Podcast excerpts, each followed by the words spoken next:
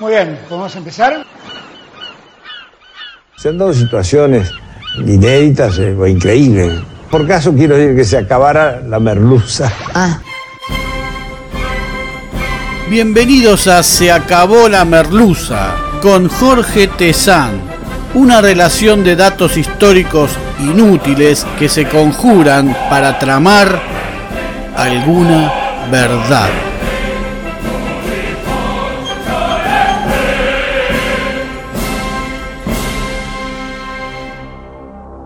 Hoy presentamos La CONADEP. Algunas noticias sobre sus miembros.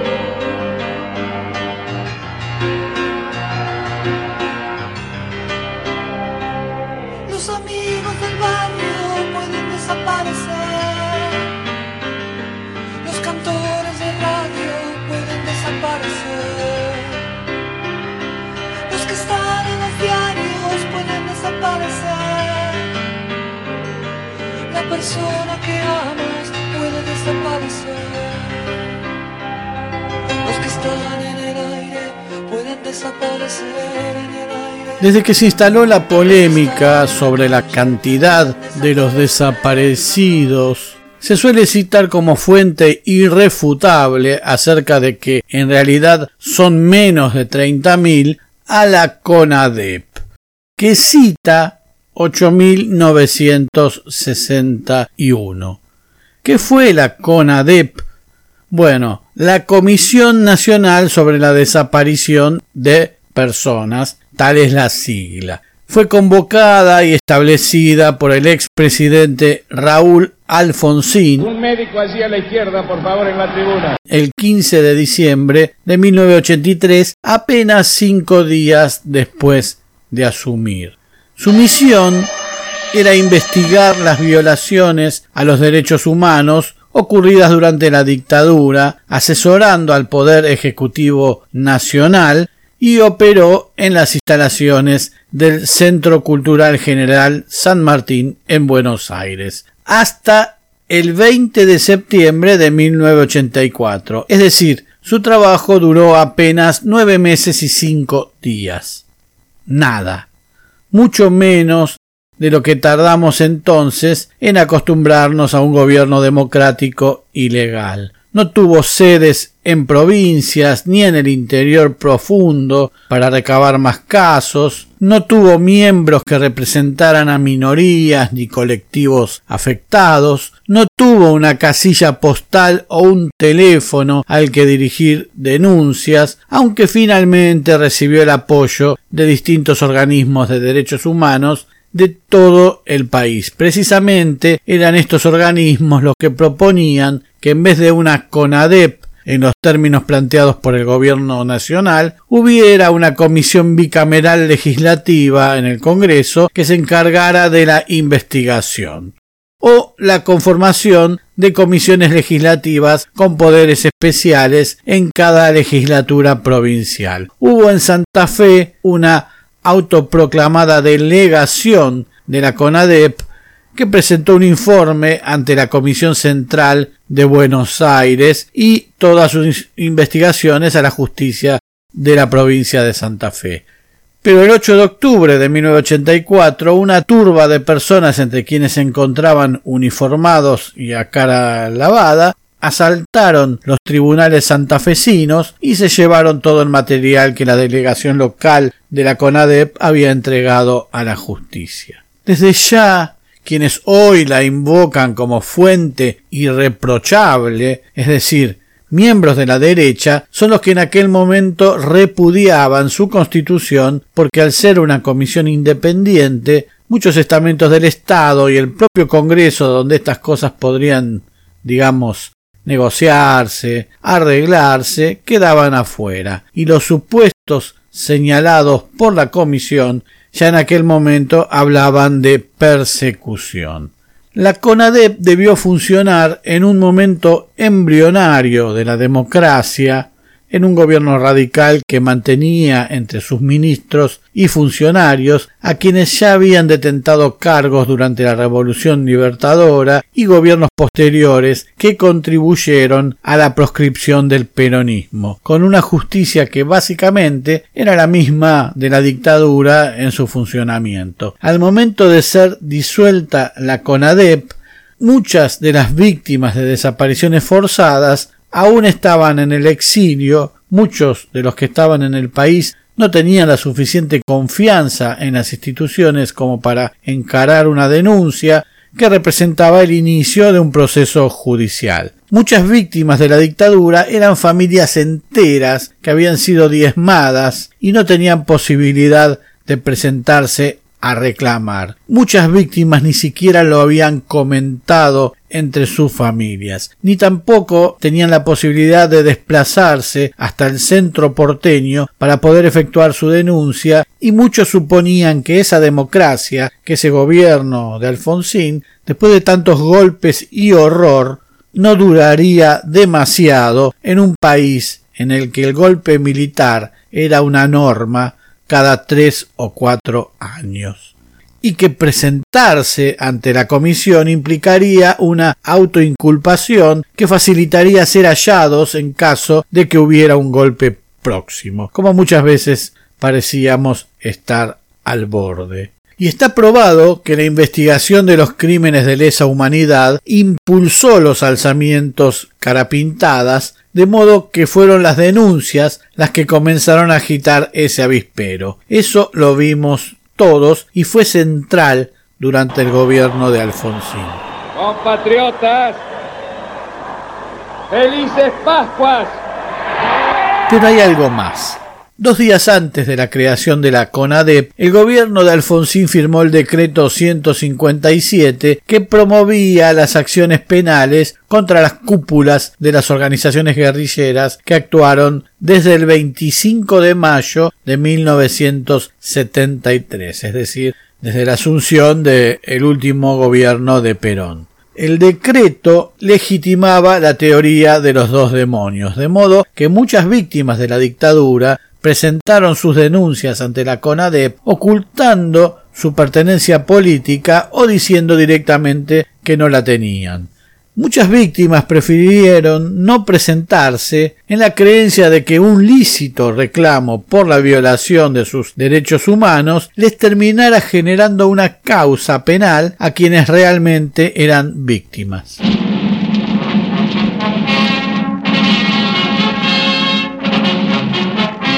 El peronismo no integró la CONADEP. Hubo todo un tiempo que no supo ver y se mantuvo lejos, aferrado a ciertas viejas visiones que ya le habían hecho perder las propias elecciones y que la propia creación, concepción y forma de actuar de la CONADEP intentaba dejar atrás. Un grueso error del partido que había estado proscripto tantos años por muchos sectores aún representados en la CONADEP y que había sufrido en carne propia y tal vez más que nadie los embates de la dictadura que se empezaba a juzgar. Por consiguiente, la CONADEP estuvo formada por algunas personalidades más notorias públicamente que expertas en derechos humanos entre otras que sí tenían experiencia en ese ámbito, aunque nunca a la altura del horror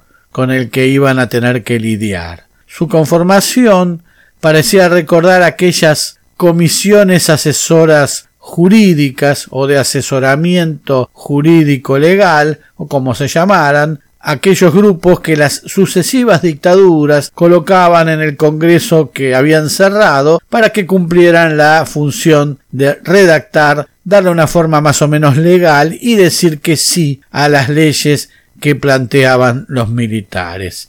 Comisiones generalmente formadas con un criterio meritocrático entre esos intelectuales o políticos de partidos menores que aunque con cierta popularidad, eran incapaces de conseguir votos para ocupar un legítimo espacio legislativo. Y aún hoy hay quienes dicen que con los miembros que tenía la CONADEP fue un milagro que documentaran 8.000 desapariciones forzadas. Repasemos entonces quiénes fueron algunos y solo algunos de los miembros de esta comisión y algunas curiosidades. Ernesto Sábato. Presidente.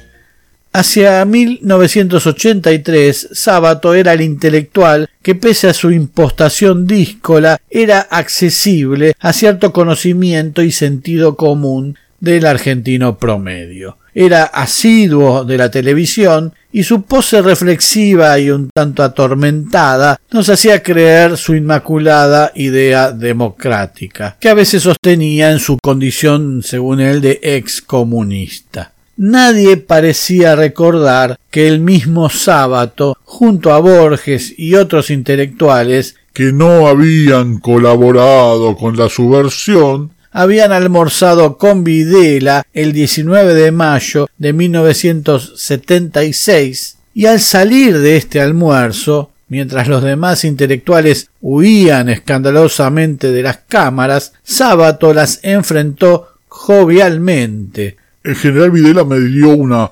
excelente impresión. Se trata de un hombre culto, modesto e inteligente me impresionó la amplitud de criterio y la cultura del presidente. Y si bien se excusó de contar de qué se había hablado, se supo que reclamó que una comisión de notables verificara los contenidos de los programas de televisión. Es decir, reclamó censura. Sábato no quiso pedir por el escritor Haroldo Conti, el cineasta Raimundo Gleiser u otros desaparecidos del ámbito cultural. Dos semanas después, ante la requisitoria de la revista Crisis, que con lógica preocupación le preguntó si habían hablado de Conti, que trabajaba en esa revista, Sábato se negó a responderles. Si bien desde el entorno de Sábato se calificó como un error su almuerzo con Videla, no se había privado de vivar a Onganía en su momento y a Aramburu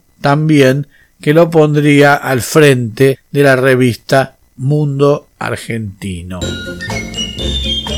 Otro integrante, René Favaloro, el prestigioso médico, había acudido a un almuerzo con Videla unos días antes que los representantes de la cultura. El 9 de mayo de 1976, junto a los que la dictadura había catalogado como científicos, como Luis Federico Leloir, Julio Olivera, Alfredo Lanari y Roque Carranza, cuya incursión en el mundo científico tenía que ver con la construcción de las bombas que detonaron en el subte en el atentado del 15 de abril de 1953 y mataron a seis personas. Favaloro renunció a la CONADEP tras los primeros seis meses iniciales en desacuerdo porque pretendía que se juzgaran los crímenes de las organizaciones armadas, puntualmente los de la Triple A, buscando inculpar en eso al peronismo. Es decir, Favaloro adhería a la teoría de los dos demonios, imposible de avalar jurídicamente porque pone al criminal de Estado a la par del delincuente común. Durante la dictadura, Favaloro, que tenía un prestigio intachable, recibió a las madres de Plaza de Mayo que le pidieron que expongan el mundo el drama de la desaparición forzada de personas en la Argentina y Favaloro se negó.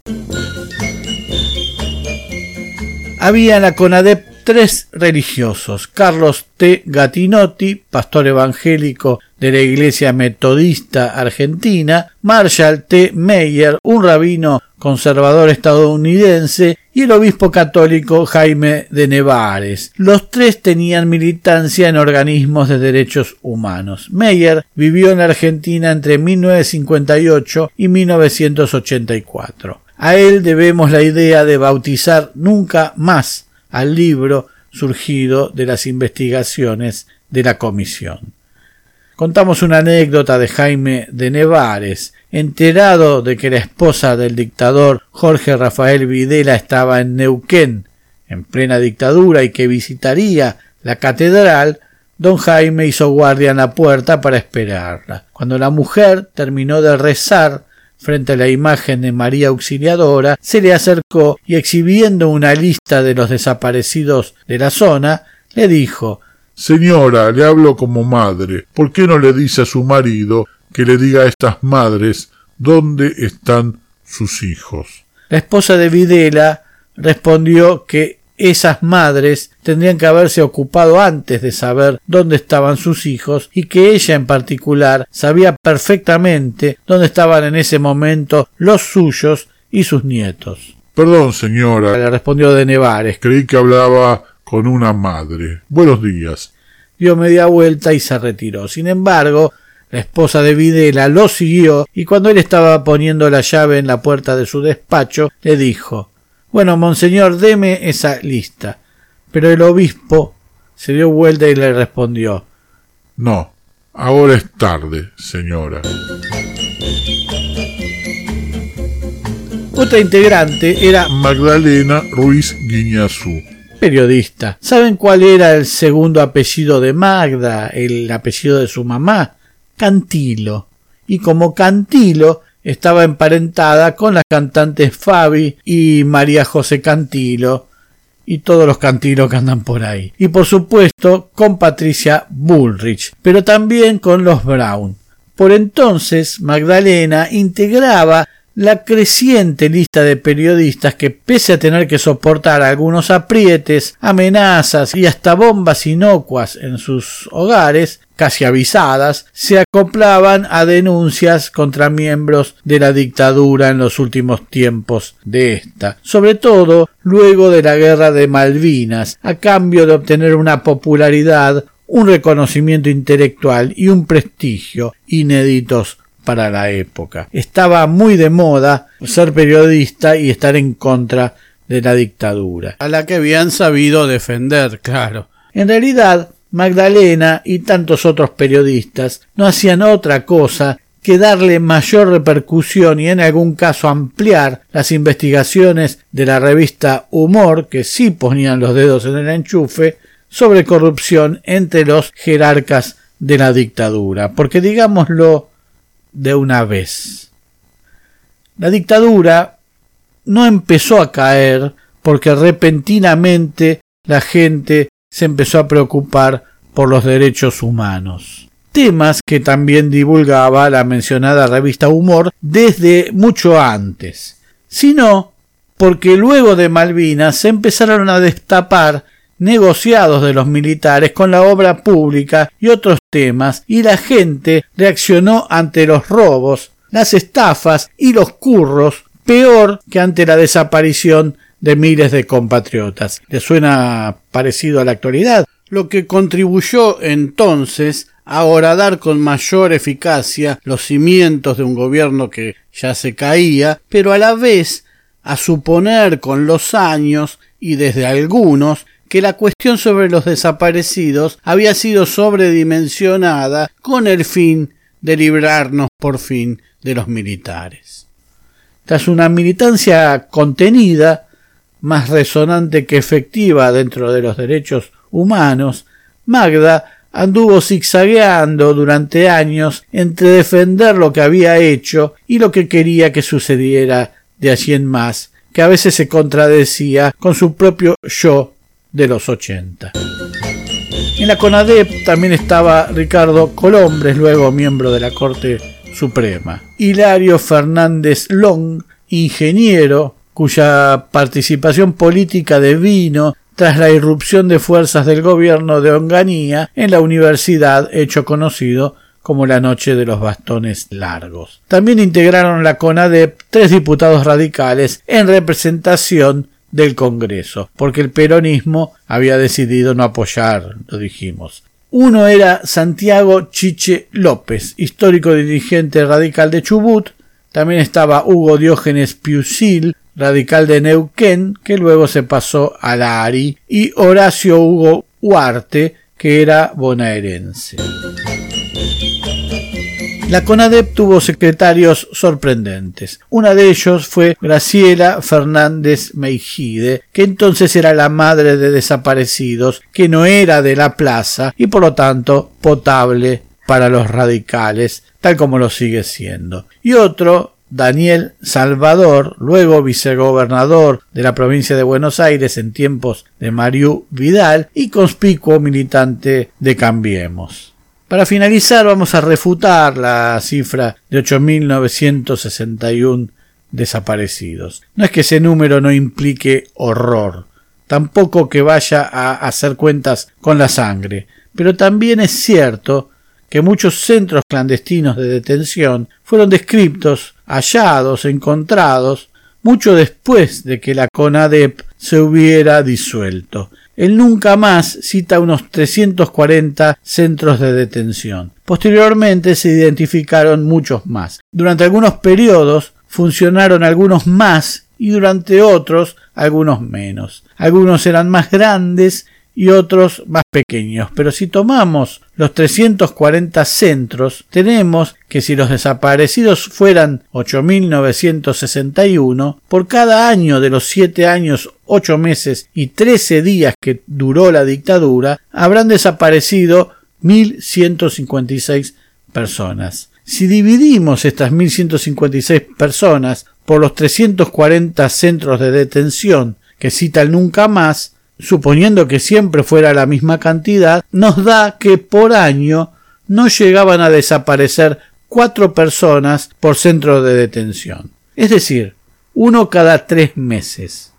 La pregunta es, ¿qué objeto tenía montar toda esa infraestructura para hacer algo cuya poca trascendencia hacía que se pudiera realizar en cualquier cárcel, comisaría, cuartel o dependencia pública sin levantar tanta sospecha ni dejar rastros. En su carta a las juntas, Walsh habla de 15.000 desaparecidos y entre 1.500 y 3.000 personas masacradas en secreto solo en el primer año de la dictadura entre 1976 y 1977. Si hacemos cuentas, el número de 8.961 es exiguo. El número 30.000 será simbólico, pero mucho más representativo que cualquier otra cifra.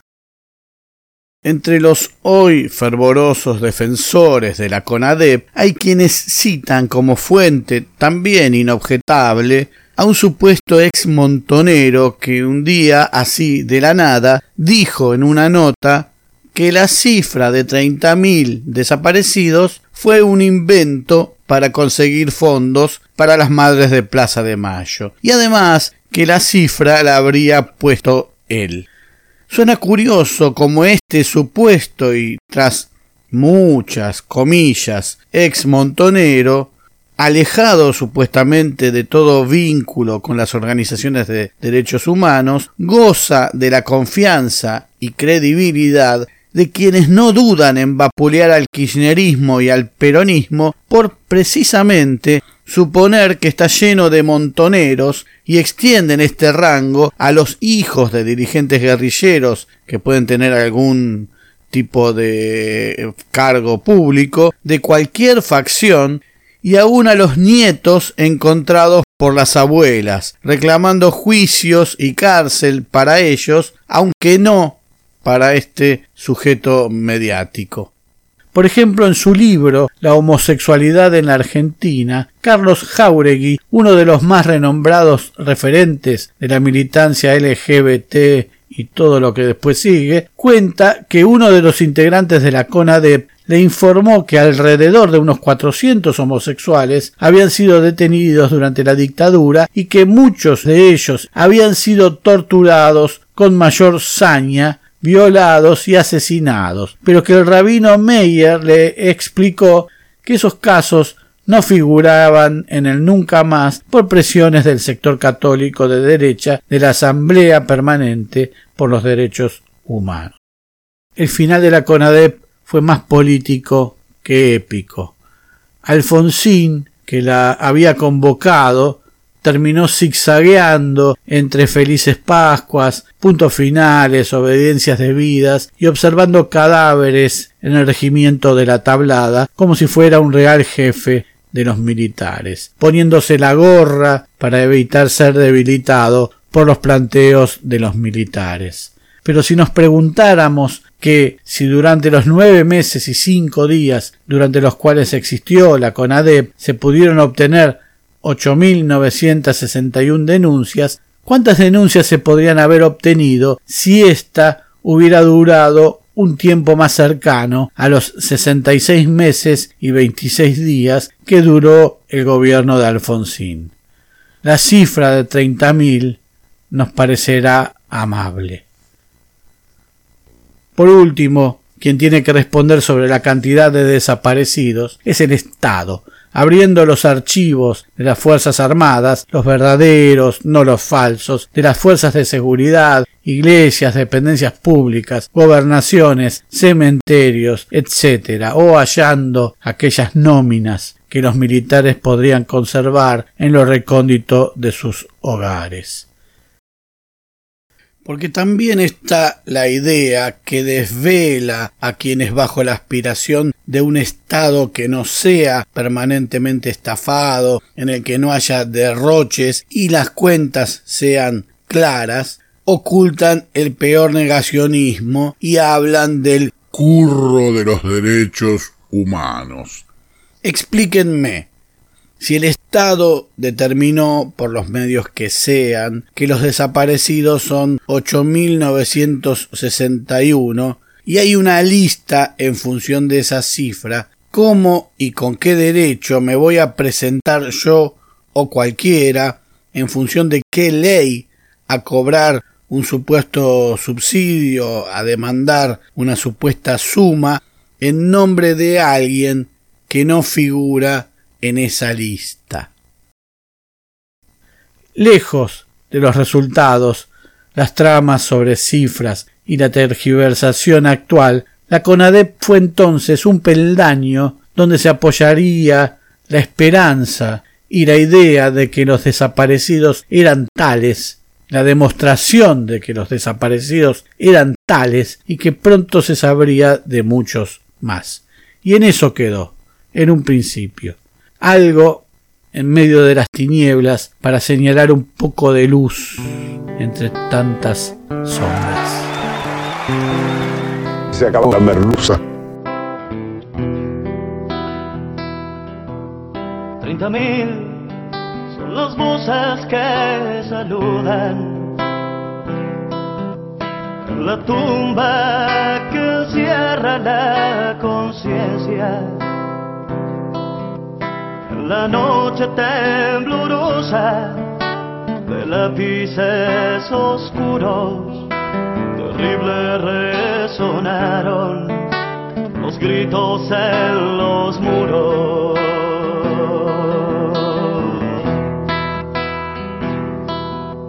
Dolorosos y rendidos sin piedad, vencidos por la fuerza escupiendo al represor, llorando a los que no están.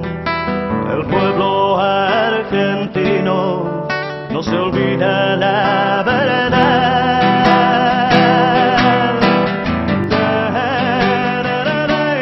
Pronto nuevos capítulos de Se acabó la merluza. Se acabó la merluza es idea, redacción, recopilación y hace lo que puede Jorge Tezán. Muchas gracias. Si los cuervos desgarraron nuestra entraña, muere injusto nuestro honor y nos roban la razón. Ahora impunes los declaran asesinos de la nación.